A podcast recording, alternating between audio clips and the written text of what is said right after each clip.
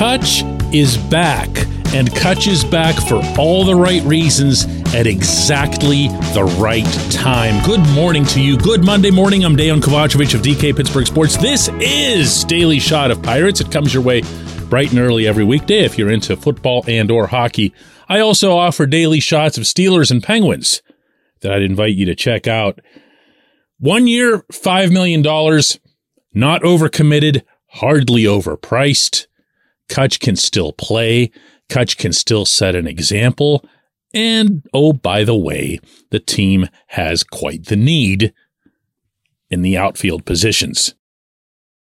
And no, I'm not going to be one of those people who gets past the sappy component here because Kutch has a connection to this city. I did an entire episode of this very show just two weeks ago telling you about how Kutch and his wife Maria and their family are dedicated to Pittsburgh. Their foundations still do all of their off-season work here in Pittsburgh. When Kutch last played here, he lived right downtown, rode a scooter over the Clemente Bridge to the ballpark. He's deeply invested in the Steelers and the Penguins, and he's just pure Pittsburgh. I am not going to ignore that. I am not going to tiptoe around it. Maybe the team has to, so it doesn't look like some kind of PR move, but I won't. This team, oh my goodness, this team needs something, anything remotely resembling a good positive feel from the outside. And no matter what it is that you think of the way the organization's run, what you think of Bob Nutting specifically, when 22 steps into the box, you're going to pause. And if you're a little bit older, you're there with family, you're going to remind your kids or let them know who this is and why you're standing and cheering for that guy. And that's a good thing. This franchise has been here for 137 years, and it's only in the past decade and a half that it's been completely okay to dump all over it. Let everyone see what it's like when Kutch comes into the box as a Bucco. Because we saw it in recent summers. We saw it just this past summer. Every single time the Brewers were here, he played because Craig Counsell is not a dummy. Every single time Kutch came into the box, whether it was his first at bat or his fourth, he'd get the same reception. And I remember vividly thinking to myself on those occasions, I wonder what Ben Cherington's thinking when he sees this. I wonder what any of these guys, and Derek Shelton, who are watching another team's player come to the plate and get that kind of reception from Pittsburghers that no one on the current team does. Because in, in fairness, I'm not even being critical here, they weren't here. They don't know what that was like. They were both in the other league. They might think the city just sucks or hates baseball or whatever. And yet, when 22 would come to bat, all of a sudden Pittsburgh was a baseball town again, just for those few seconds. Yeah, I'll take that back. This portion of Daily Shot of Pirates is brought to you by our friends at North Shore Tavern, that's directly across Federal Street from PNC Park. It's home of Steak on a Stone, an eating experience underscoring the word experience. The steak is brought to you partially cooked on an 800 degree stone and you do the rest. It's a ton of fun. It's a great meal and it's a baseball atmosphere like no other in Pittsburgh. North Shore Tavern, right across Federal Street from PNC Park. Now, of course, what matters here, and believe you me, it'll be what matters most to Kutch himself, is that he can still play. Kutch isn't the type to go embarrassing himself. Uh, when he suited up for the Brewers this past season, he knew he was joining a team that was a contender. He and I talked about that at length up there in Milwaukee in the opening month of the season. He ended up slashing 237, 316, 385, which isn't peak Kutch. He did have 17 home runs. And one thing he's been able to do since he left Pittsburgh on a continuous basis, whether it was in New York or Philadelphia or anywhere else is hit home runs. And he did send 17 out this past season. Had a 1.1 WAR, which tells you pretty much where he is at this point in his career. He is above an average replacement player.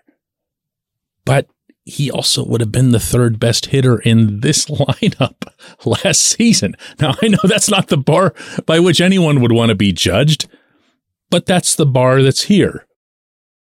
You wouldn't want him in center field at this stage, but you also know that you can have him in either right or left, depending, really, the priority being what you want to do with Jack Suwinski. Heck, it might even be set up so that Kutch is more of an in and out kind of guy in that outfield where there's more of a four man rotation because you do want to have Ji-hwan Bae involved. You do want to have, uh, and Njigba Smith involved. You want to have other guys, uh, Cal Mitchell, maybe whoever it is that impresses and makes the team as a young player. You don't want to bury them. But really, between that and Kutch being 36 years old and the Brewers having utilized him in kind of an in and out way, he played more than he didn't. But also with the the bigger gap in Kutch's splits where he really still hits lefties, but he's not hitting righties as well as he used to. I don't think it'll be that tough of a call as to whether or not uh, the Pirates would feel comfortable telling him, "Hey, you're going to play, you know, four or five games a week at the most." But he can help. He can help with the credibility, and by that I'm not even talking about to the outside. I'm talking about on the inside he's going to be in that clubhouse as the living embodiment of the last time the Pirates were any good. The rest of the players, even including the main guys, presuming Bryan Reynolds is still here, Ke'Bryan Hayes, players like that, Mitch Keller, who've been around for a while, are going to watch the way reporters like me interact with Kutch and watch how people just flock to him. Cameras and microphones flock to him and understand that this is someone who's very special in the city. They're going to be in the dugout and on the field when they experience the adulation of the PNC Park crowd. My goodness, imagine the home opener for themselves but not with him in a Milwaukee uniform. Okay. They're going to see, wow, we are so very much in this guy's shadow in this city. And there's an element of humility that comes with it, but also maybe some plausible reality that, hey, this guy was here not that long ago in the playoffs. This guy was here not that long ago on a 98 win team. Maybe we can do that too, because all of these guys, every last one of them who's on this roster other than Kutch was here for nothing but absolutely awful baseball. They don't know any different. They haven't experienced any different. I'm talking about the longer term younger pirates like Reynolds and Hayes and Keller and so forth. They've never seen anything else. And now here's this guy who's wearing the same uniform in which he succeeded pluses, pluses, pluses, nothing but kudos all around to everyone from Bob Nutting on down. This needed to happen. This finally did happen. When we come back, J1Q.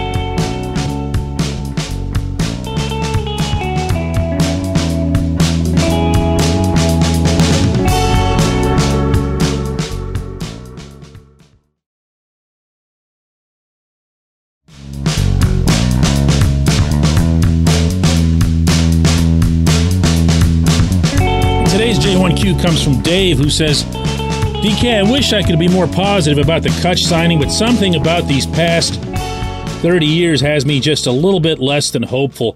If you can convince me that Kutch's signing was for something other than filling the seats, I'm all ears.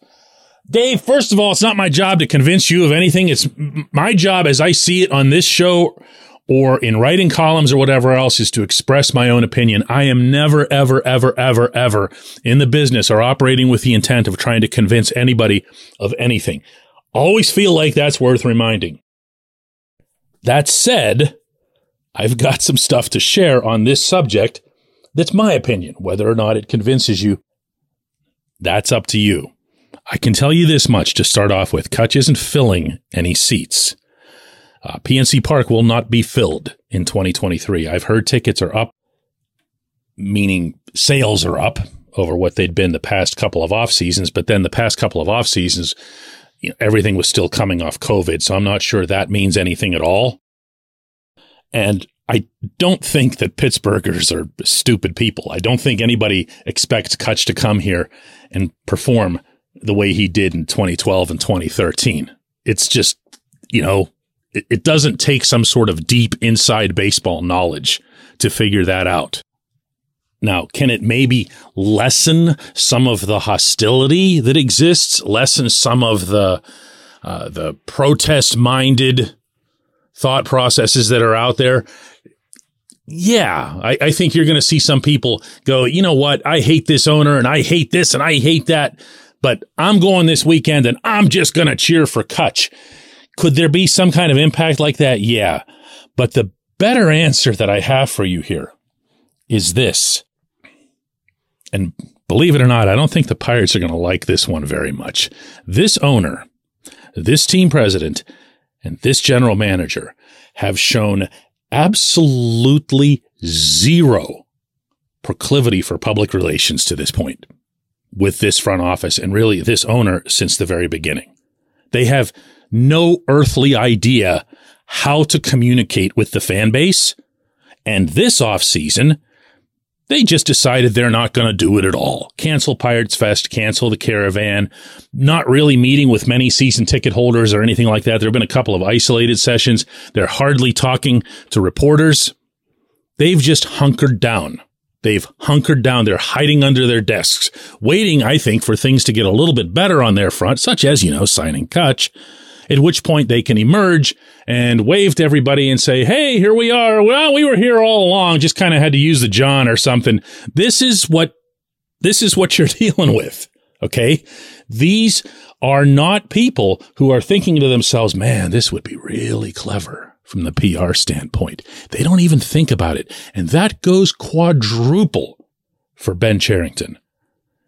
If you were to suggest to him, on the record, off the record, over a beer, whatever it is, that he made any move, any move at all, large or small, aimed at some sort of public reaction, he'd laugh at you and he'd be doing it legitimately. He just doesn't operate that way. The man exists in a bubble.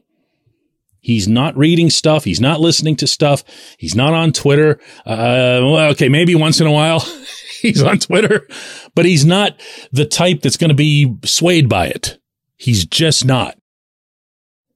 And I'll remind here that they kind of could have used Kutch here over the past couple of years too.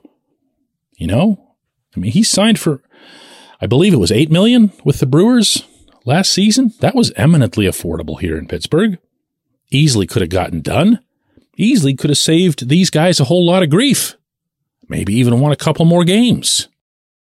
Was the PR need any less then than it is now? Nope, not really. The difference is, and this was something that Ben spoke about openly at the time, he had what he felt was X number of outfielders that he wanted to get a look at. He wanted to keep moving people uh, in and out. He had between you know Bryan Reynolds and uh, Ben Gamel, who was going to be the starting outfielder, if not necessarily somebody who was going to be cemented into some sort of everyday status. And he had Jack Suwinski eventually, meaning once Jack made it up from double A and, and just started launching home runs.